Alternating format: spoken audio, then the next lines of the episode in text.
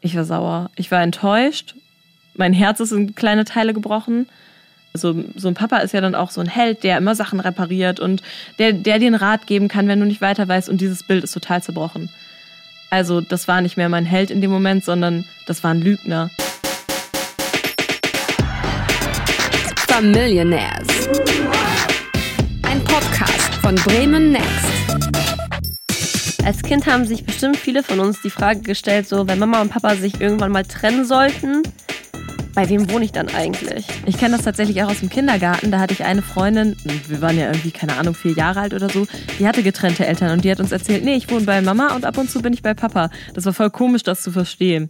Aber das war auch so der Punkt, wo ich mir damals mal so die Frage gestellt habe, bei wem würde ich eigentlich wohnen, wenn das so wäre? Ja, und dann musstest du dich tatsächlich irgendwann mal entscheiden, oder? Ja, musste ich, weil meine Eltern haben sich getrennt. Und äh, dann war die Entscheidung aber auch in dem Moment ganz klar und ich bin bei meiner Mama wohnen geblieben. Ja, und heute sprechen wir mal über das Thema Scheidung und wie es ist, als Opfer in dieser Situation Hast du mich Opfer genannt?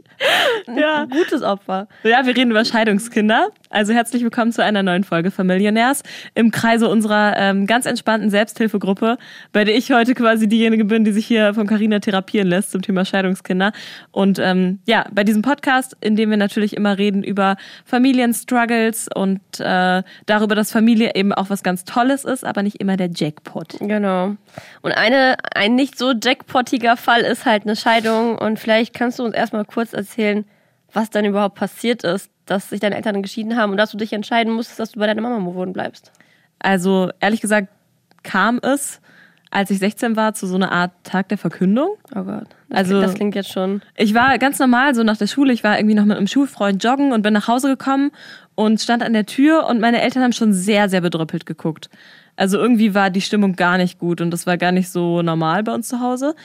Und die haben auch zu dem, damals zu meinem Schulfreund gesagt, äh, ja, du musst jetzt nach Hause gehen. Das ist ein Satz, den meine Eltern nie gesagt haben. Freunde durften immer bleiben. Das war auch gar keine Frage, ob ich wen mitbringen durfte. Und dann war ich so, okay, haben den quasi nach Hause geschickt und dann saßen die schon so auf dem Sofa versammelt, als ich so in den Raum gekommen bin, mit meinem kleinen Bruder auch noch, und haben dann halt gesagt, so, ja, wir, wir trennen uns. Und das war ein ganz schöner Schock ich glaube, wir haben alle direkt angefangen zu heulen. Also ich glaube, alle haben geheult. Und ähm, ich konnte das irgendwie gar nicht so richtig fassen in der Situation. Aber mein Vater hat dann halt relativ schnell gesagt, dass er eine neue Frau kennengelernt hat und dass er sich verliebt hat.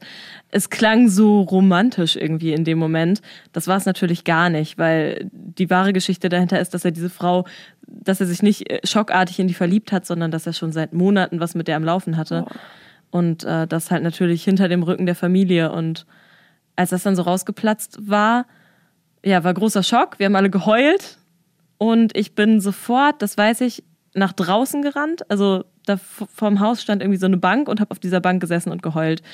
Und äh, ich weiß auch gar nicht, ob ich dann damals meinem Freund Bescheid gesagt habe oder ob Mama das gemacht hat. Auf jeden Fall kam mein Freund dazu und ich saß den ganzen Abend eigentlich nur irgendwo und habe geheult. Erst auf dieser Bank vorm Haus, dann saß ich nachher in einem Zimmer im Haus und meine Cousine um mich rum, mein kleiner Bruder, mein Freund, wir haben alle weiter geheult und irgendwie haben den ganzen Tag alle nur geheult und sich in den Armen gelegen. Das war dieser Tag der Verkündung, es war schrecklich. Das, das hört sich auch richtig an wie so ein, als wäre man in so einem richtig schlechten Film so, in so ein, so ein Traum, wo man ganz schnell von aufwachen will, aber irgendwie ja, auch so der, der nächste Tag, weißt du, du wachst auf und äh, hast so das Gefühl, ich habe das doch bestimmt nur geträumt. Das ist doch, wirklich, das ist doch nicht wirklich passiert. Vielleicht hast du im, im Gedanken schon mal durchgespielt, was wäre eigentlich, wenn sich meine Eltern trennen würden, aber du hast nie daran geglaubt, dass das passiert. Ja, aber dann war das so. Und dann bin ich auch am nächsten Tag in die Schule gegangen und ich erinnere mich oh. noch ganz genau daran, äh, dass ich eine Klausur schreiben musste in der oh. Schule. Ich glaube in Pädagogik. Und ich saß morgens halt in der Schule und habe immer noch geheult. Also es war so richtig unangenehm und mich haben auch schon so Lehrer von der Seite angeguckt. Was hat sie denn? Was ist denn los mit diesem Kind? Ich bin sonst auch voll der gute Laune Mensch und saß in der Schule und habe geheult. Und so meine besten Freundinnen in der Schule wussten das dann natürlich auch. Mit denen habe ich darüber geredet. Und dann hatte ich direkt in den ersten beiden Stunden diese Klausur und saß in dieser Klausur und musste permanent heulen. Es war einfach nur unangenehm. Also mir und nicht nur, nicht nur, weil du die Antworten auf die Fragen ja, nicht wusstest. Also ich habe halt permanent geheult. Meine Tränen sind so auf dieses Blatt getropft, haben das durchweicht. Und dann kam meine Lehrerin zu mir und meinte so, Larissa, Marissa, wenn du nicht gelernt hast, dann kannst du jetzt auch rausgehen. Bitch! Wow! Also das war so der Tag danach irgendwie. Also viel ist so verschwommen in meiner Erinnerung, was so gerade diese, ähm, also so kurz nach der Trennungsmomente meiner Eltern angeht.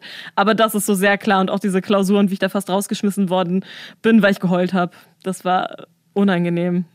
Aber wie war es denn vorher bei euch? Also war das so richtig so, dass das so aus dem Nichts kam und irgendwie auf einmal diese Happy Family, so Traumwelt vielleicht, in der man lebt, zusammenbricht? Oder war immer mal wieder irgendwie Ärger oder dass man irgendwie irgendwas Mhm. gespürt hat? Ich weiß nicht, also mein Papa war schon auch oft gestresst und war auch viel auf der Arbeit. Ähm, jetzt sind wir uns natürlich im Nachhinein ziemlich sicher, dass der nicht nur auf der Arbeit war, ne? Aber nein, für uns kam das jetzt eher überraschend, für meine Mama glaube ich nicht so sehr. Also jetzt, wo wir im Nachhinein natürlich auch viel ge gesprochen haben über die Trennung, hatte sie schon lange das Gefühl, dass was nicht stimmt. Und ich glaube, meine Eltern haben es aber auch nicht so richtig geschafft, da offen drüber zu reden. Äh, und da war bestimmt auch einfach ganz viel Angst, weil das ist ja auch eine ganz schlimme Wahrheit, die da auf einmal so wie so ein Asteroid mit in unsere Familie gecrashed ist. Aber ich denke mir, also das ist für euch so als Kinder unfassbar krass, aber ich denke mir auch so in dem Moment, wo du die Mutter bist und das erstmal selber so diese kaputte Beziehung verarbeiten musst und dann musst du auch noch de deinen Kindern das sagen, wobei du ja eigentlich gar keine Schuld hast und du musst deinen Kindern das antun und denen das sagen. Ja, wie schrecklich, ne? Das Boah. willst du doch dein, also ich kann, das willst du doch deinen Kindern nicht erzählen. Ich wollte das ja auch nicht hören. Das, ich wollte ja am liebsten Realitätsverweigerung machen und das einfach alles nicht wissen. Und hätte am liebsten gehabt, dass einfach alles so ist wie immer, aber das ist, äh, wenn das einmal ausgesprochen ist, kannst du das ja auch nicht mehr ignorieren. Und mein Papa ist dann eben auch, wollte erst, glaube ich, noch weiter bei uns schlafen und Mama hat gesagt, das geht nicht, du musst, du musst hier verschwinden. Ja, und dann saßen wir da und natürlich auch mit meiner Mama, die auch vollkommen fertig und aufgelöst war und vor den Scherben ihrer eigenen Beziehung oder Ehe ste steht, mit uns beiden Kindern da zu Hause und sich wahrscheinlich auch denkt, ja scheiße, wie geht hier überhaupt mein Leben weiter? Wie hast du, wie hast du deinem Vater gegenüber empfunden, als du das alles erfahren hast? Ich war sauer. Ich war enttäuscht. Mein Herz ist in kleine Teile gebrochen. Also weißt du, auf der einen Seite ist mein Papa so dieser Mann, der mit mir Fahrradfahren gelernt hat und äh, immer ganz viel Spaß auch gemacht hat, immer draußen irgendwie Sport gemacht hat und äh, natürlich auch irgendwo mein Held war. So, so ein Papa ist ja dann auch so ein Held, der immer Sachen repariert und der, der dir einen Rat geben kann, wenn du nicht weiter weißt. Und dieses Bild ist total zerbrochen. Also das war nicht mehr mein Held in dem Moment, sondern das war ein Lügner.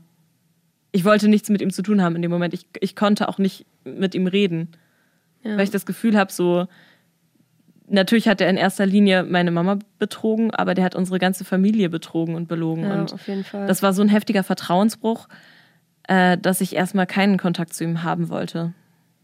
Das ist voll heftig, was dir passiert ist. Und noch heftiger ist es irgendwie, dass du damit auf jeden Fall nicht alleine bist. Weil es Mhm. so viele Scheidungskinder gibt. Und heute komme ich mal mit dem Fam-Fact hier oh, um die das, das ist Ecke. ein Rolltausch. Ja. Ähm, denn äh, im Jahr 2019, also letztes Jahr, äh, gab es 149.000 Scheidungen in Deutschland. Ja. Und davon betroffene minderjährige Kinder, also so wie du es damals warst, sind 122.000 laut Bundesamt für Statistik. Und das ist ja nur von einem Jahr, ne? Ja. Und ich weiß auch, in dem Jahr, als meine Eltern sich getrennt haben, haben sich auch ganz viele andere Eltern so von meinen Freundinnen getrennt. Das war tatsächlich auch was, was mir ein bisschen geholfen hat, dass ich eben Freundinnen hatte, die das Gleiche gerade durchmachen. Also bei einer Schulfreundin, einer sehr guten, war es auch wirklich so, dass die Mutter den Vater betrogen hat, auch über längere Zeit. Und das ist ungefähr zum gleichen Zeitpunkt alles so Krass. hochgekocht. Und wir konnten halt viel darüber reden und uns austauschen. Das war was, was ähm, ja, mir ein bisschen geholfen hat in dem Moment. Das glaube ich. Weil ich bin gerade am überlegen, also ich glaube, also in meinem Freundeskreis, ich glaube, der Großteil, also der größere Teil hat geschiedene Eltern, als die, das noch so Mama und Papa verheiratet sind. Ich glaube, das Gefühl, das ist eher so voll die Ausnahme. Und ich glaube, in ganz vielen Fällen, so ehrlich gesagt, sind bestimmt ganz viele Eltern auch einfach nur wegen den Kindern noch verheiratet. Also von uns war ja noch niemand, äh, keine Ahnung, 30, 40 Jahre verheiratet, aber ich kann mir auch vorstellen, das könnte auch irgendwann, weiß ich nicht, ob es noch so komplett prickelt und Liebe ist bis dahin so, wissen wir ja Ja, nicht. voll. So eine Beziehung ist ja auch harte Arbeit und ähm, gerade wenn du irgendwie noch, wenn da so viele Kinder rumwuseln und du musst arbeiten und du hast Stress, klar, kann, dann bleibt sowas auch mal auf der Strecke. Aber dass dann, ja, so eine Beziehung, die ja auch aus ganz viel Liebe entstanden ist, dann in so einem heftigen Vertrauensbruch endet und mit so einem Knall, so mitten in der Familie, das ist schon krass. Ja. Hast du dich verantwortlich dafür gefühlt, dass das passiert ist? Oder war die komplette Schuld bei deinem Papa? Mm, Nee, ich habe mich da nicht für verantwortlich gefühlt. Äh, das kam mir auch so überraschend. Nee, habe ich tatsächlich nicht. Also ich habe natürlich sehr viel Schuld daran einfach meinem Vater gegeben. Äh, und auch der Frau natürlich, die ja auch beteiligt war an diesem ganzen Betrug. Äh, verantwortlich habe ich mich dafür gefühlt, dass es meiner Mutter gut geht. Ja, dass diesen, tra- diese traurigen Gefühle zu Hause aufhören. Dass wir auch wieder was Schönes fühlen und dass wir auch wieder schöne Dinge zusammen erleben. Und meine Mama hat sich auch ganz doll angestrengt, damit die Stimmung zu Hause nicht so schlecht war. Und es gab natürlich wieder Abende zwischendurch, dann gab es irgendwie wieder so kleine Mental Breakdown-Situationen von jedem von uns mal und jeder hat mal geweint. Aber sie hat so ganz viel dafür getan, damit wir trotzdem weiter das Gefühl haben, dass wir eine Familie gerade sind. Und ich habe ja auch das große Glück, dass wir in einem Haus wohnen mit meiner Tante, mit meinem Onkel, noch vier Cousins und einer Cousine. Also wir sind ja ganz viele Leute zu Hause. Und zum Glück war immer jemand da. Also es war immer so ein schützender Arm irgendwo in diesem Haus, der sich dann um einen gelegt hat, wenn äh, die Stimmung gerade eben mal ganz schlecht war. Ich glaube, es ist auch einfach echt hart so als Mutter, wie gesagt, wenn du das so, du hast deine Kinder, wo du merkst, denen ist das Herz gebrochen worden und ich glaube, das ist für eine Mutter eh so das schlimmste Gefühl, wenn du merkst, deine Kinder sind traurig, dann versuchst du die glücklich zu machen, aber in der gleichen, in dem gleichen Moment ist ja auch dein Herz kaputt gegangen. Und ähm, so, wir reden ja jetzt aus der Sicht der Scheidungskinder, aber falls ihr auch euch dafür interessiert, wie das aus der Sicht der, der Mutter ist, die dann auch alleinerziehend ist und die dann ja auch voll viel Struggles habt, dann hört gerne auch bei unseren Girls von Chai Society rein. Ähm, die haben eine Folge dazu gemacht mit einer alleinerziehenden Mutter, die auch ganz viel Gewalt in ihrer Ehe ähm, mitbekommen hat. Ähm, das könnt ihr in der ARD-Audiothek euch anhören. Ja, auf jeden Fall ein großer Hörtipp, weil ich kann natürlich gar nicht so viel die Gefühle von meiner Mama wiedergeben, sondern irgendwie hauptsächlich das, was ich so erlebt habe und ja, wie es mir natürlich ging damit. Hast du ähm, die Frau irgendwann mal kennengelernt, mit der dein, dein Vater euch betrogen hat? Nein. Also ich weiß nicht, ähm, ob ich sie mal zufällig gesehen habe, weil ähm, sie auch im Krankenhaus gearbeitet hat, wie mein Vater. Und ich habe auch im Krankenhaus gearbeitet, im Café. Kann also mal sein, dass sie sich bei mir einen Kaffee geholt hat, aber ich schwöre, hätte ich gewusst, wer sie ist, ich hätte ihr einen brühend heißen Kaffee über ihren scheiß Kittel oder was auch immer sie getragen hat, gekippt. Und natürlich weiß ich rational gesehen, da sind immer zwei Leute dran beteiligt. Da sind noch mehr Leute dran beteiligt, wenn eine Beziehung oder eine Ehe kaputt geht. Aber ich hatte so eine Wut. Ich war 16 und ich hatte so eine Wut. Und ich schwöre dir, wäre ich dieser Frau begegnet, die hätte eine ordentliche Ladung irgendwie heißen Kaffee von mir auch gerne quer ins Gesicht bekommen. Ich war einfach richtig sauer. Und genauso wie ich meinen Papa ganz lange danach nicht sehen wollte, ich schwöre dir, wenn die mir über den Weg gelaufen wäre, das wäre nicht gut ausgegangen. Nein. Wie ist es denn dann weitergegangen? Weil ich weiß, mittlerweile hast du ja wieder ein Verhältnis zu deinem Vater. Ja. Wie ist es, also wir haben jetzt diesen Tag der Verkündung und dieses ganze Drama und die erste Zeit so, aber wie hat sich das dann wieder weiterentwickelt? Das, also wie hat sich das weiterentwickelt danach?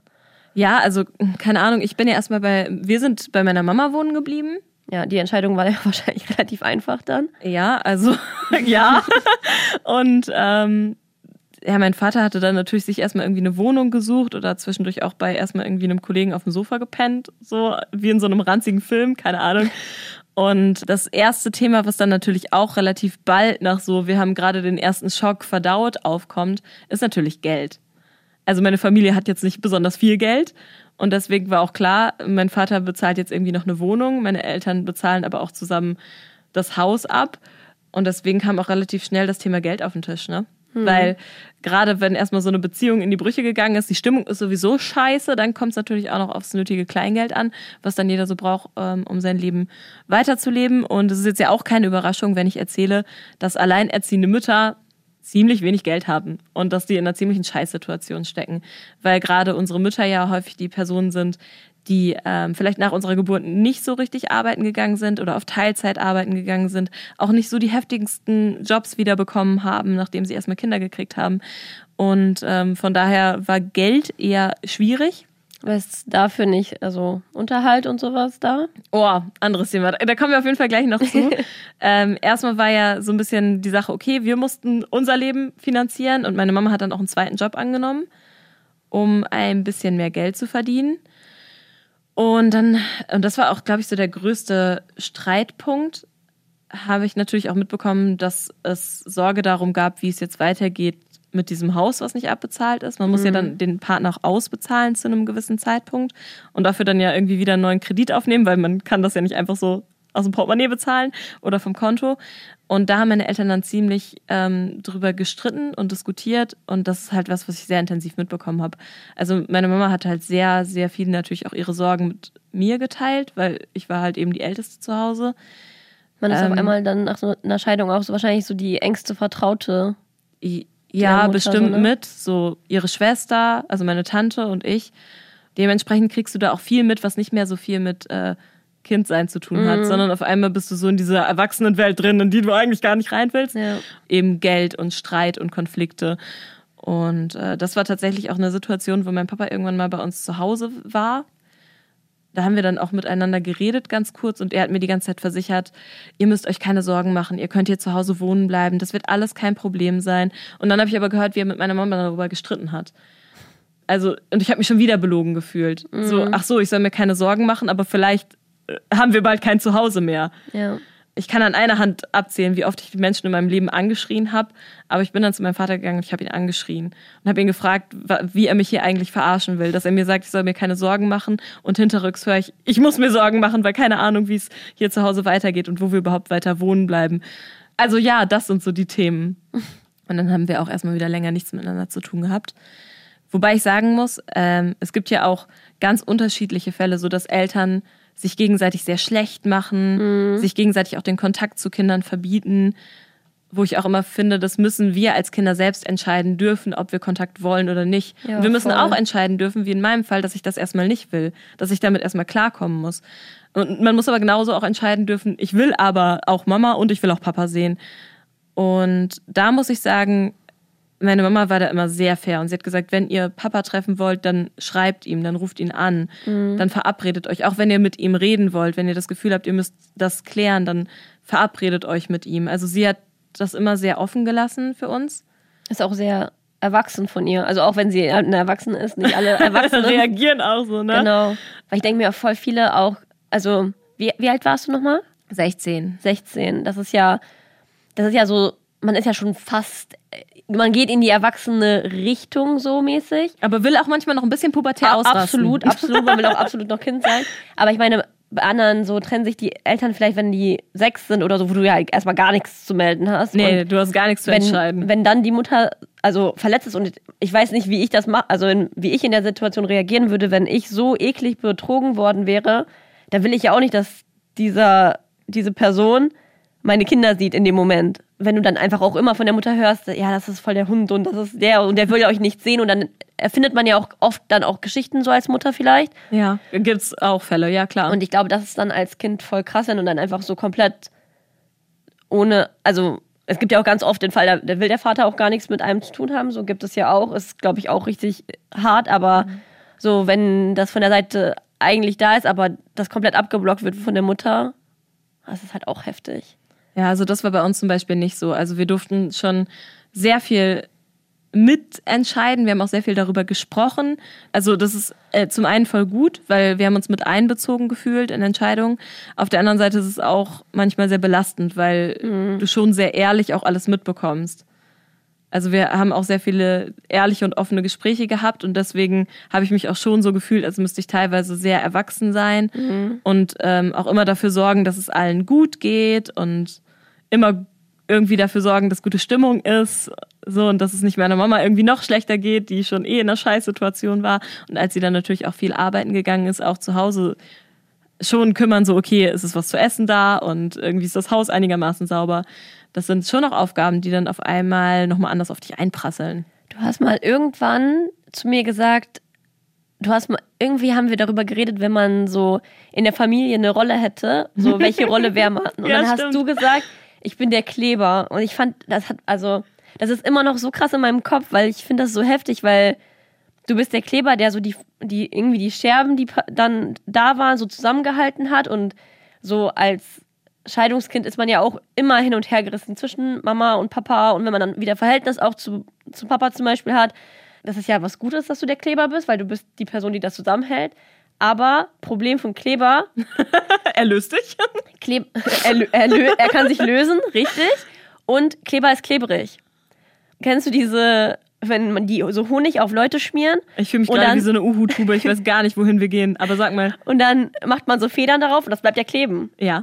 Und das heißt, es bleiben ja auch Dinge kleben, die man vielleicht nicht an sich Okay, kleben. du meinst, ich habe einfach schön alles mitgenommen. Den, Ja. Die Federn und den Teer und Ja, und halt, du hast zwar zusammengehalten, das ist gut, aber du hast auch wahrscheinlich, glaube ich, ganz schön viel so Sachen an dir dann kleben gehabt, die nicht für Kinder geeignet sind und die man nicht an sich kleben haben möchte. Ja, ich glaube schon, ich habe mir ein bisschen Ballast an die Seele kleben lassen. Ja, Ja. das glaube ich schon.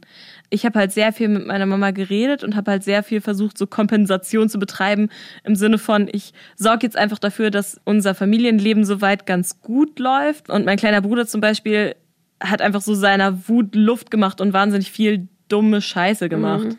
Ich meine, mit 14, das ist halt auch nochmal heftiger. Ich hatte ja zum Beispiel auch zu der Zeit einen Freund, der ganz viel schon bei mir war und mir beigestanden hat, mit dem ich ganz viel reden konnte.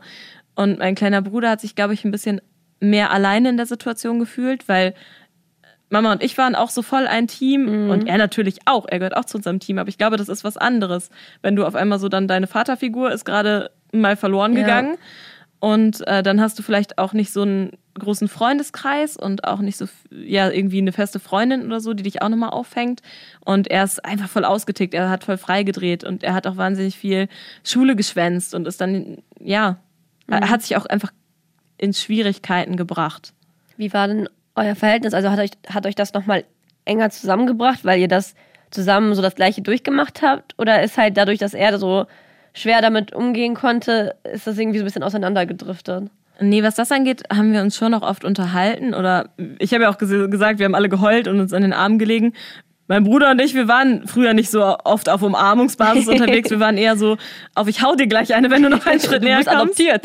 Genau. Nee, wir haben das schon auch eng zusammengehalten, aber trotzdem, er, also fühlt ja auch jeder von uns anders oder hat ja anders das empfunden. Ich, ich brauchte einfach ganz viel Distanz und ich habe einfach ja auch gar keinen Kontakt gewollt zu meinem Vater. Und ich glaube, mein Bruder hat das aber eigentlich schon gewollt, Aber sich nicht getraut. er war, glaube ich, hin und her gerissen mehr. Also ich war einfach sehr stolz, ich habe sehr kleine Linie gezogen und habe gesagt, du, du hast mich verarscht, ich will das gerade alles nicht. Und ich glaube, mein kleiner Bruder war viel mehr hin und her gerissen. Also er war auch wütend und enttäuscht, aber hat ihn auch ganz doll vermisst. Ich glaube, das, äh, ja, bei ihm war auch ganz schlimmes Gefühlschaos. Bei uns allen war Gefühlschaos.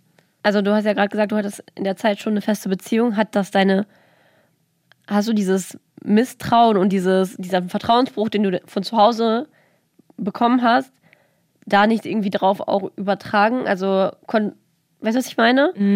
Äh, ja, also gerade so, als ich irgendwie no, noch so unter 18 war und so, hatte ich schon auch irgendwie große Vertrauensprobleme, wenn wir feiern waren oder so. Ich habe schon auch immer geguckt, wo ist mein Freund, was macht der?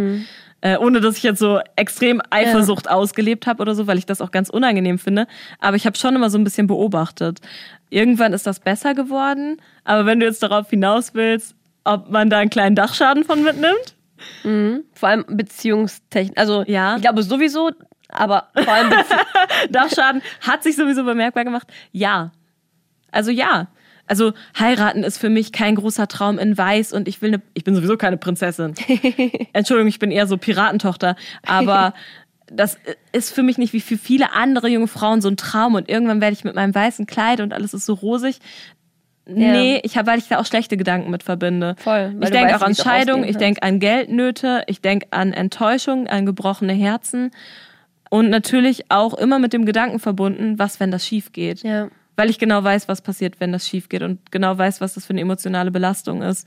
Und ich, ich glaube, und ich mir Sorgen darüber mache. Ich glaube, das ist eine Sache, die alle Scheidungskinder gemeinsam haben. Weil alle Scheidungskinder, die ich kenne, sind so, die haben so Ehe, mh, nee, so lass mal. Und immer irgendwie so Trust-Issues, die man, aber also wie auch anders, wenn man das einfach so, die Eltern, das ist ja so diese heilige so Unit, so die, wo man rauf hinauf, hinaufschaut ja, und aber denk denk- an die ganzen Rapper-Gangs, die dann doch eigentlich eine Unit waren, dann kaputt gebrochen sind. So. Kannst du denen nie vertrauen. an dieser Stelle. Ja, ist so. Du kannst denen nie vertrauen. Ja, das ist so ein bisschen das Gefühl, was hängen bleibt. Andererseits denke ich mir so, Eltern sind ja auch nur Menschen und Menschen haben Beziehungen, die kaputt gehen. Also was ist denn für immer so? Und Ja, und auch dieser Gedanke, dass das immer mit einer Hochzeit verbunden ist. Eine Trennung ist ja auch so schlimm. Ja. Also auch wenn du so dich trennst und du hast Kinder oder du hast ein Haustier, das ist immer schlimm. Das ist nie eine schöne Situation. aber nochmal so zurück auf das Thema Geld und Struggle zu Hause, den ihr dann hattet. Ähm, wir haben ja gerade schon kurz drüber gesprochen, so unterhaltsmäßig. Wie war das bei euch? Habt ihr dann von eurem Papa Unterhalt bekommen? Mm, nicht so richtig. Das heißt? Äh, das war zwar immer mal Thema, aber mein Papa hat halt auch immer gesagt, so ja, mir geht's selber auch so schlecht und ich habe selber auch kein Geld und jetzt soll ich Unterhalt zahlen. Und irgendwann zwischendurch fiel natürlich auch mal der Satz so, ja, wenn ihr das Geld wollt, dann könnt ihr mich ja verklagen. Kannst du dir jetzt vorstellen, dass wir das nicht gemacht Ja. haben? Und äh, ich dann auch selber so stolz, weil ich meine, ich bin zu der Zeit auch schon jobben gegangen und ich habe auch immer irgendwie versucht, Geld zu sparen. Ich habe gedacht, irgendwann werde ich auch mal einfach Geld verdienen und der wird auch keinen Cent von mir sehen. Also ich war einfach auch dann zu stolz, um sowas wie eine Klage irgendwie anzustreben. Aber übrigens hat meine Mama auch die Scheidung bezahlt. Boah. Sowas kostet ja auch Geld. Aber eigentlich ist es so, um das mal für alle zu erklären, die sich das vielleicht fragen, also minderjährige Kinder haben Anspruch auf Unterhaltszahlungen von ihrem Vater, weil der natürlich auch für das Wohl seiner Kinder aufkommen muss. Das wird berechnet nach so einer äh, Tabelle, die heißt Düsseldorfer Tabelle und es gibt irgendwie einen Mindestsatz, den ein Elternteil dann eben entsprechend zahlen muss oder sollte. Und äh, das berechnet sich aber natürlich immer nach dem Einkommen. Also je nachdem, wie viel du verdienst, musst du auch an Unterhalt zahlen. Aber für alle, die wirklich in ganz großen Schwierigkeiten sind, das ist nicht schön, für sowas vor Gericht zu ziehen. Aber wenn es nicht anders funktioniert mit dem Geld, dann ist das ein möglicher Weg. Ich dachte, ich dachte halt, das ist Pflichtpflicht. Also ich dachte, da gibt es gar keine Debatte, ob man das. Also ich weiß, dass manche Leute da immer so hinterher rennen müssen und so, aber ich denke, was ging denn in seinem Kopf vor, dass er naja, das du nicht kannst ja auch erstmal sagen, du bezahlst Unterhalt, vielleicht machst du das dann auch ein, zwei Mal, dann vergisst du es mal, dann zahlst du halt irgendwie mal nicht, weil es gerade nicht passt. Und dann ist ja auch niemand da, keine Behörde oder so, die automatisch kontrolliert, ob da jetzt irgendwelches Geld eingeht. Und klar kannst du das gerichtlich durchsetzen lassen und dann hast du da irgendwie auch was in der Hand. Aber nein, das ist nicht so einfach, dass das, einf dass das funktioniert. Wobei ich aber auch irgendwie verstehen kann, dass man da auch nicht hinterher rennt, weil dann denke ich mir so, ja, wenn du mir das nicht geben willst, so dann, Wenn ich, also weißt du, der traurige Gedanke ist so, wenn ich dir das nicht wert bin, genau. dann ist das halt so. Und ja. also ich habe sowieso ein bisschen das Gefühl gehabt, dass wir ihm scheinbar nicht genug wert waren, als dass er uns A, das ehrlich erzählen konnte, was passiert ist und dass er da eine äh, andere Frau gefunden hat, die er hinter unserem Rücken getroffen hat. Ja, natürlich auch diese Geldfragen. Also es hat mir oft so ein bisschen das Gefühl gegeben, okay, anscheinend waren wir das auch nicht wert, was übrigens ein Blödsinnsgefühl ist. Das ist einfach nur Blödsinn, weil das hat ja auch erstmal gar nichts damit zu tun und Eltern lieben uns trotzdem noch, auch wenn so eine Ja. Scheidung passiert. Das ist, glaube ich, auch was, was man sich ins Gedächtnis rufen muss. Das hat erstmal gar nicht so viel mit uns zu tun, aber es fühlt sich natürlich so an, weil das so ein krasser Einschnitt ins, Ja. in unser Leben auch ist. ich glaube, für ihn ist es auch schwer, um ihn erst mal so, auch mal was für die Väter sozusagen, die das machen. Ich glaube, man schämt sich auch so unfassbar. Ja. Ich glaube, das ist auch ganz schwer, dann wieder irgendwie so eine Beziehung zu seinen Kindern aufzubauen, wenn man einfach immer Ja. weiß, was man denen angetan hat. Ja, das ist schwer und ich muss auch sagen, ich habe das meinem Vater auch schwer gemacht. Also Ähm, zu Recht, aber ja. Also ich habe das so ein bisschen als meinen Hebel gesehen, so mein Ventil, ihn dafür zu bestrafen, was er mir angetan hat auch. Äh, Also meine Strafe war halt einfach, ich melde mich nicht bei dir. Ich möchte nichts mit dir zu tun haben. Das war so ein bisschen mein Weg, wie ich ihm zeigen wollte, so dass ähm, mich das unfassbar verletzt hat. Also so mein Vater ist ein guter Mensch und er hat auch trotzdem versucht, sich bei mir zu melden. Er hat auch schon mal weinend auf meine Mailbox und so gesprochen. Aber das hat mich einfach irgendwie alles noch wütender gemacht, dass ich so dachte, so heuchelst du gerade oder hechelst du gerade um mein Mitleid, weil du hast gerade kein Recht auf mein Mitleid. Ähm, und es war auf jeden Fall ein sehr, sehr langer Weg. So dieses Verzeihen ist ein sehr langer Weg. Hast du ihm denn heute verziehen? Ja, doch habe ich. War das. War Aber ich habe, also ja, habe ich und ohne aber. Aber ähm, ich habe natürlich trotzdem das größere Vertrauen zu meiner Mama. Also es Mhm. hast- bleibt trotzdem eine du hast Narbe vergessen, davon. aber. Ähm, du hast verziehen, aber nicht vergessen, so ja, glaube ich, ne? ja, ich glaube, so kann man das beschreiben. Also wahrscheinlich war es ein ganz schlimmer, Pro also ein ganz st- anstrengender Prozess, oder? Ja, also so meine Eltern hatten ja sowieso auch gar keinen Kontakt mehr, außer wenn es um sowas wie dann Scheidungstermine ging und so. Ähm, übrigens muss man auch offiziell erst ein Trennungsjahr haben, bevor man sich wirklich scheiden lassen kann. Also das macht Mhm. Das man nicht ich so drei Monate Promis. später. Aha. Ja, die haben meistens unüberbrückbare Differenzen, haben die Promis. Deswegen trennen die sich immer alle. Glaubst ja wohl selber nicht. Unüberbrückbare Differenzen. Nee, und das hat irgendwann damit angefangen, dass wir ähm, uns zu so Anlässen mal wieder getroffen haben. Also, dass wir, mein Bruder und ich dann zu Weihnachten mal zu ihm gefahren sind, zu einem Frühstück und uns dann langsam mal wieder getroffen haben und ein bisschen unterhalten haben. Und dann wurde das auch irgendwann wieder mehr, aber das hat lange gedauert. Und das war zum Beispiel auch ein ganz komisches Gefühl, mein erster Geburtstag nach dieser Trennung. Ja, ohne meinen Papa. Mhm. Und er ist dann auch trotzdem bei uns zu Hause vorbeigefahren, hat so ein Geschenk vor die Tür gestellt, hat aber auch nicht geklingelt und gar nichts und ist wieder abgehauen. Das, also das sind schon so Momente, die ich auch in meinem Kopf habe. Ja, daran, daran habe ich irgendwie gar Das nicht erste gedacht. Weihnachten. Ja. Oder auch, was auch schlimm gewesen ist, als unser Familienhund gestorben ist. Und das war natürlich auch Papas Hund. Mhm. Das war ja unser Familienhund und der ist dann auch vorbeigekommen. Und meine Eltern sind auch noch tatsächlich zusammen zum Tierarzt gefahren, um unseren Hund dann einschläfern zu lassen. Krass. Und das war irgendwie, waren so Ereignisse, wo wir gemerkt haben, ja, als Familie gehören wir auch eigentlich irgendwo zusammen, Mhm. aber wir sind nicht mehr zusammen und nicht mehr örtlich zusammen in einem Haus. Und dieses Gefühl wieder zu lernen, wir sind trotzdem eine Familie, wenn wir als auch ein paar mehr zerbrochene Teile sind, das mm, muss man erstmal wiederfinden. Und das klappt auch, glaube ich, ganz oft, aber das braucht wahnsinnig viel Zeit. Mhm. Und das ist auch Arbeit. Also du, du musst dich, glaube ich, auch dazu bewusst oder unbewusst entscheiden, sodass du irgendwie diese Person wieder in dein Leben lassen willst, oder? Ja. Wie gesagt, das ging nur so stückchenweise. Und äh, dann kommt ja auch noch dazu, was auch wahnsinnig kompliziert auf einmal wieder wird, wenn sich dann ja neue Ko- Familienkonstellationen ergeben. Weißt du, wenn deine Eltern auf einmal anfangen zu daten. Boah. Eltern haben keine Dates und Nein. Eltern haben erst recht keine Dates mit irgendwelchen fremden Leuten so. Auf einmal war meine Mutter auf einer Dating-Website unterwegs und natürlich auch. Oh, nee, auf sowas nicht, aber einfach auch mal, um neue Kontakte zu. Also sie wollte gar nicht jetzt irgendwie einen Ersatzpapa für uns finden, sondern einfach um mal neue Menschen kennenzulernen, weil nach der Trennung haben sich natürlich auch ganz viele Freunde zum Beispiel von meiner Mama abgewandt und sind dabei meinem Papa geblieben Richtig. oder so. Also es gibt ja diesen, diesen Mythos von wer gewinnt die Trennung. Und das ist kein Mythos. Es geht immer darum, wer kriegt das meiste Geld, wer kriegt die Freunde, wer kriegt die, Kinder. Güter, das Haus, die Kinder. Ja, und in manchen äh, Kategorien verlierst du, in manchen gewinnst du. Und von daher, ja, irgendwann haben natürlich dann auch die Eltern wieder angefangen, neu zu daten. Und bei meinem Vater habe ich das ja nicht so dolle mitbekommen, auch weil wir ja nicht so viel Kontakt erstmal hatten. Bei meiner Mama habe ich das schon mitbekommen und das war schon Oh, ich mir voll cringe vor. Ja. Aber irgendwie ist, also, ich glaube, gerade in so einem Fall, wenn man weiß, die Mutter wurde voll verletzt und betrogen, dann wünscht man sich ja auch, dass die wieder einen richtig guten Kerl bekommt. Ich glaube, man ist extrem, man hat, man analysiert alle mit so einem richtig bösen Auge und denkt so, du Hund, wenn du das nochmal Ja, du bist so ein richtiger Kommissar bei der Verhörung Ja. auch wieder und guckst die ganz genau an, durchleuchtest die, willst am liebsten schon mal deren Polizeiakten lesen, ob da alles normal ist. Und ich habe natürlich, wollte ich, dass meine Mama glücklich ist und deswegen habe ich mir das auch alles so erstmal ruhig angeguckt. Mhm. Ich weiß aber, dass es für meinen Bruder ganz schwierig war, quasi, dass da so ein neuer Mann auf einmal Ja, ins. Haus kommt, Ja. von dem mein Bruder auch nicht akzeptieren würde, dass der so tut, als wäre der ein Mann in diesem Mhm. Haus, weil er ist ein fremder Mann, der gerade zufällig in dieses Haus gekommen ist. Ja.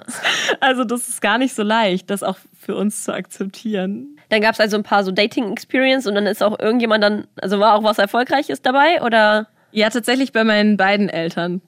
Also meine Mama hat einen neuen Mann kennengelernt, mein Papa hat auch eine neue Frau kennengelernt und um die Frage vorwegzunehmen, ist es nicht die Frau, mit der er meine Mama betrogen hat. Das, das, Das hat, glaube ich, auch beruhigt mich ein bisschen. stark dazu beigetragen, dass es äh, doch noch so eine Art halb-Happy End Mhm. gibt, diese ganze Geschichte. Ja, und irgendwann fangen die natürlich auch an zu testen, wollen wir mal zusammenziehen. Mhm. Und dann ziehen auf einmal wieder Menschen mit in ein Haus ein. Also das heißt, der neue Freund von deiner Mama hatte dann auch, hat noch Geschirr mitgebracht quasi. Äh, Wir haben ganz viel Geschirr tatsächlich in seiner Wohnung aussortiert. Aber ja, der ist irgendwann mit eingezogen und genauso ist zu meinem Papa dann halt irgendwann seine neue Frau gezogen und auch die Kinder. Und dann kommt es auf einmal, dass du irgendwie ganz viel neue Familie hast, die erstmal so wie Bekannte sind, die irgendwie neu dazukommen, aber die halt dann auch zu deiner Familie werden. Das ist ganz verrückt. Dieser Patchwork-Lifestyle, ich habe schon davon gehört. der ist auf jeden Fall Wir leben den Patchwork-Lifestyle auf jeden Fall. Ja. Aber ähm, das heißt, du hattest dann ein paar Stiefgeschwister dazu bekommen, Mhm. aber nicht nochmal Halbgeschwister. Nee, also dadurch, dass wir ja auch schon etwas älter waren bei der Trennung meiner Eltern, haben die jetzt nicht nochmal darüber nachgedacht, selber nochmal Kinder zu bekommen. So Patchwork-Geschwister, die triffst du ja dann auch erstmal nur so ab und zu. Du hast jetzt auch nicht erstmal so direkt Streitpotenzial oft, sondern man beschnuppert sich erstmal so und lernt sich kennen, checkt so aus, was sind das für andere neue Geschwister, die da irgendwie jetzt mit uns auch zusammen abhängen. Ich glaube, was ganz anderes ist tatsächlich, wenn deine Eltern nochmal Kinder bekommen. Ja. Das ist Ah. nicht leicht zu akzeptieren, glaube ich. Und da ich jetzt die Erfahrung nicht gemacht habe, habe ich jemanden gefragt, der diese Erfahrung gemacht hat. Nämlich Bianca, die ist auch äh, Kollegin hier beim, beim Radiosender Bremen Next, wo wir beide auch arbeiten. Genau, Bianco. Ihr Papa hat nochmal Kinder bekommen mit einer Frau. Und sie hat äh, mir einmal erzählt, wie sich das für sie so angefühlt hat. Das war damals wirklich mal mit meine größte Angst, dass meine Eltern noch mal Kinder bekommen. Meine Eltern haben sich getrennt, als ich sechs war und danach hatten die beide irgendwie mehrere Partner, PartnerInnen. Ich war da immer ziemlich eifersüchtig, weil ich hatte echt krasse Verlustängste, weil ich äh, meinen Papa nach der Trennung von meinen Eltern einfach super selten gesehen habe. Der hat halt voll viel gearbeitet. Es war richtig schlimm für mich und ich wäre einfach am allerliebsten direkt abgehauen. Ich habe mich einfach so alleingelassen gefühlt. Ich meine, ich war da gerade 16 Jahre alt und die Tatsache, dass da jetzt dann irgendwie noch äh, eine weitere Sache seine Aufmerksamkeit in so großem Maße auch in Anspruch nimmt, hat mich halt richtig fertig gemacht. Gerade mein Einzelkind-Herz, ich, ich glaube, ich I could never. Ich kann mir jetzt ja eh nicht vorstellen, wie das ist, wenn man so die Liebe seiner Eltern mit irgendeiner anderen Person teilen muss. Aber wenn ich mir dann noch vorstelle, dann auch noch mit einer anderen Familie, ich, ich könnte das auch nicht. Ich, vor allem die Kinder können ja nichts dafür. Das sind ja, also, die können ja nichts dafür. Ja, genau, voll logisch. Aber auf der anderen Seite, ich kann das auch verstehen, äh, was Bianca gerade so erzählt hat. Also dann kriegt dein Papa zum Beispiel neue Kinder und die kriegen auf einmal das, was du nicht mehr hast. Nämlich so ein Papa, der zu Hause wohnt und der da ist und der sich dann auch kümmert und mit dir Fahrradfahren lernt und Zeit mit dir verbringt, in den Park geht, keine Ahnung.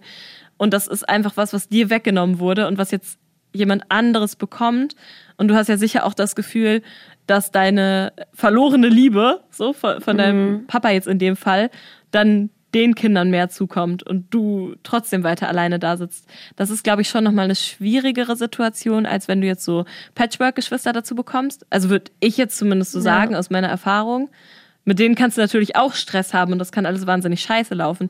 Aber Cinderella, gefällt das? Ja, Cinderella gefällt das. das. ist so da, da, mein erster Gedanke, so bei Stiefschwestern und so, dann nicht die, direkt an diese Hexen da von Cinderella. Die Sorge kann ich dir jetzt ein bisschen nehmen, weil zumindest ich habe sehr nette Stiefschwestern und wir haben uns zum Glück auch alle sehr gut verstanden direkt. Das ist ja auch so dieses erste Kennenlernen. Du triffst dann so auf irgendwie die neue Frau, die neuen Kinder und alle sind so. Mm.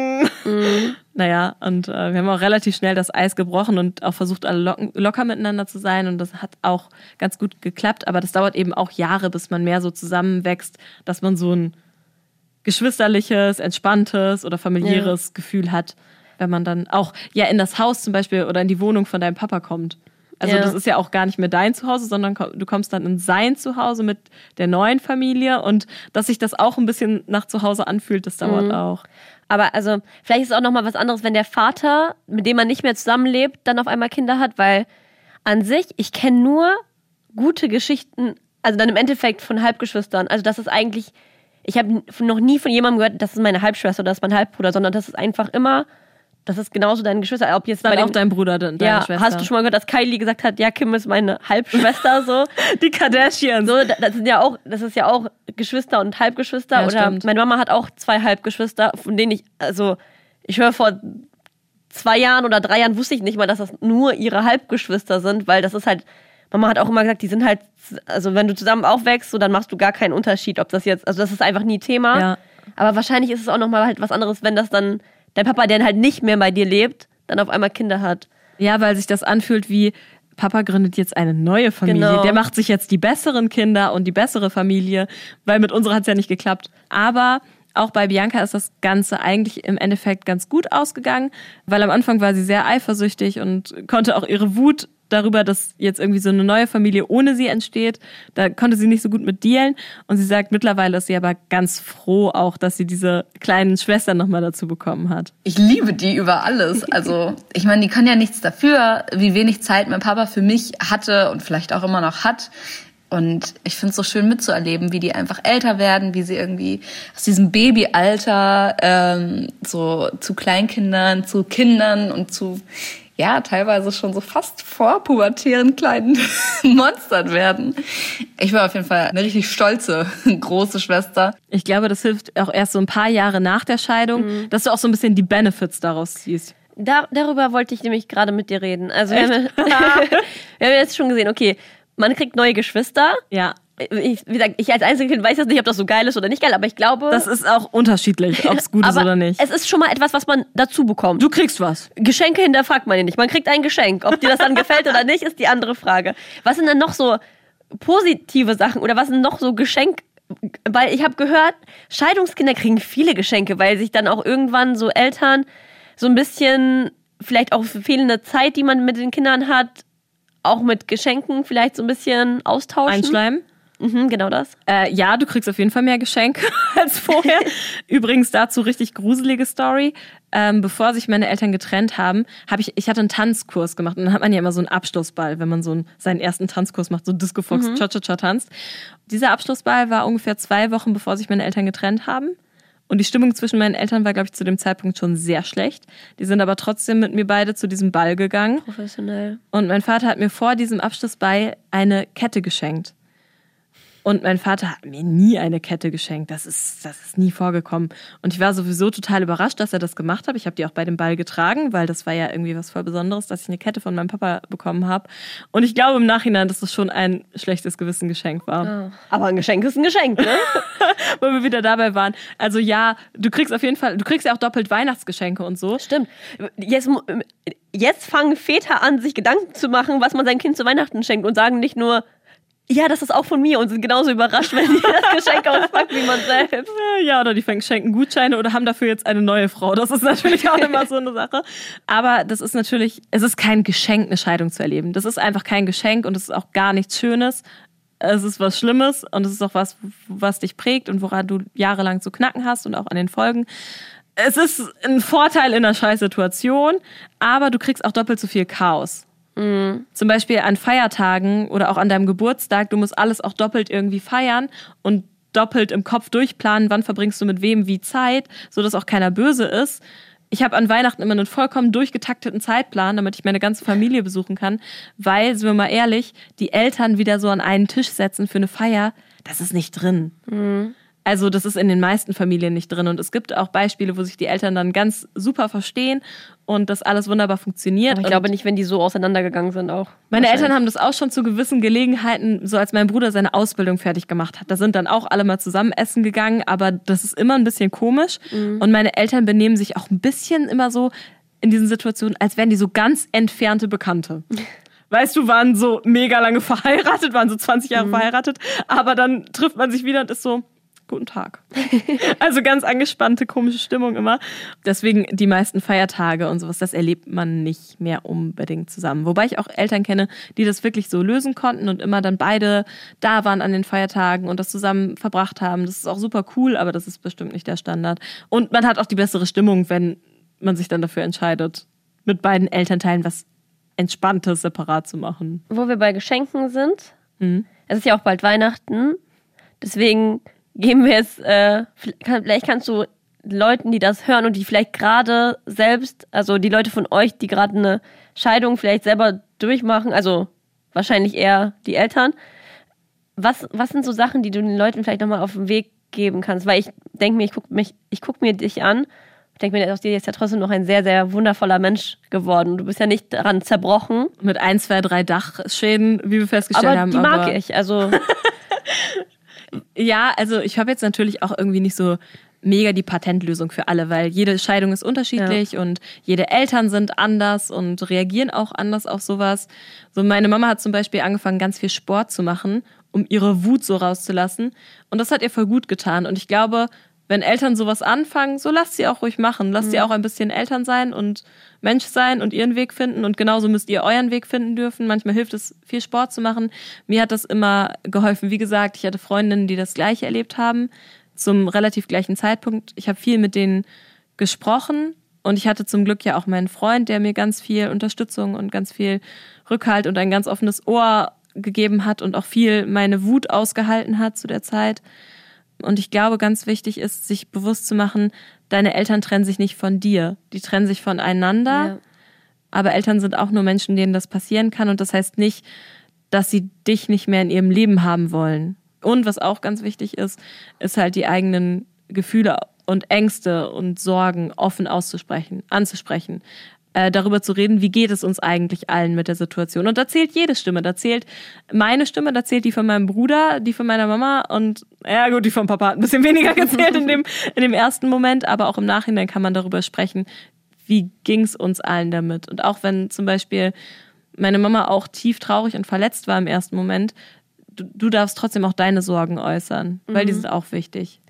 Für mich klingt das auch so, als hättest du das halt einfach direkt richtig eklig, aber du hast das direkt durchgemacht, sodass du dann das jetzt durchgemacht hast und jetzt halt quasi immer noch, also ich glaube, das ist immer noch eine Wunde so, aber du hast es irgendwie schon halt hinter dir und ich glaube, weil ich kann mir auch vorstellen, dass in so, in so einer Situation viele dann irgendwie versuchen, das so zu entweder komplett wegzuschieben und dann holt das einen irgendwann, wenn man erwachsen ist oder wenn man selber verheiratet ist oder keine Ahnung was, ein, weil irgendwann holt, holen einen Sachen immer ein, die man verschiebt. Und ich glaube, es gibt auch bestimmt viele, die das versuchen so zu betäuben mit Alkohol, mit irgendwelchen Party-Exzessen, mit Ja. Drogen und Ja, auch einfach mit Ausrasten, mit nicht zur Schule gehen, mit äh, Scheiß auf alles Haltung. Habe ich auch zu Hause erlebt. So k- kennen wir auch. Das war auch eher so der Weg von meinem Bruder. Ich habe auch sowieso mal gelesen, dass das häufig nach einer Scheidung so ist, dass äh, gerade Jungs, also Ausnahmen bestätigen die Regel und so, aber oft eher so dazu neigen, einfach mal auszurasten, auf alles zu scheißen und ein bisschen rumzurandalieren, um ihrer Wut Luft zu machen, weil viele können ja dann vielleicht auch nicht so offen über ihre Gefühle sprechen, aber denen geht's nicht gut und die müssen das irgendwie zum Ausdruck bringen. wie gesagt, es gibt nicht den, den einen Weg und ich glaube, jeder muss auch selber gucken, so wie er damit umgeht. Aber ich glaube, wenn man das irgendwie hinkriegt, dann sollte man den Schmerz direkt durchleben und sich einfach direkt so schlimm es in dem Moment ist, aber das einfach durchmachen, weil dann hat man es geschafft. Ja, ich glaube, so leicht ist es nicht. Das, das dauert schon alles lange.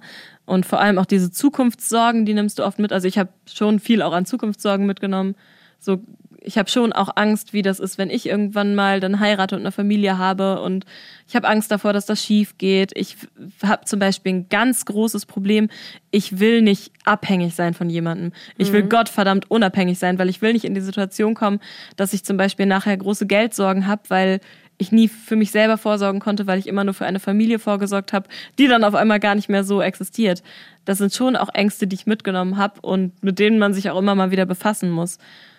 So einfach ist es nicht, aber es gibt einen Weg und äh, zumindest kann ich euch jetzt auch mal mitgeben, äh, es kommen auch bessere Zeiten.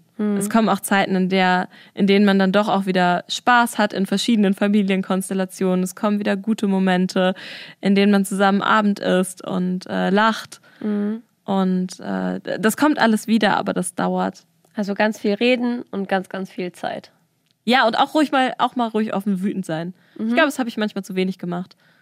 Man, darf auch, man darf auch mal offen wütend sein, man muss nicht so übertreiben, aber ruhig auch mal richtig ordentlich gegen den Boxer kloppen oder so. Es tut auch gut. Genau das. Den Kissen schreien. Wie ist das denn bei euch zu Hause? Haben sich Mama und Papa noch lieb oder äh, in welcher Konstellation lebt ihr mit äh, Cinderella Lifestyle, mit zwei bösen Stiefschwestern, mit fünf Halbgeschwistern wie die Kardashians oder Regenbogenfamilie Patchwork? Schickt uns gerne eine Mail an familienärs.bremennext.de oder schreibt uns bei Insta familienärs-podcast. Und ihr hört natürlich unsere neuen Podcast-Folgen jeden zweiten Freitag in der ARD-Audiothek und überall, wo es Podcasts gibt. Ach, ich schwöre, irgendwann sind wir auch wieder lustig drauf. Ja. ist immer so traurig bei uns, aber ja, ist auch die Realität. Ja, eben. Das gehört dazu. Aber es, wir machen uns bald wieder über Geschwister lustig und so. Versprochen. Möchtest du einen Witz zum Ende erzählen oder so? Wer ist ein Spanier ohne Auto? Oh, der ist so schlecht. Aber es ist mein Lieblingswitz.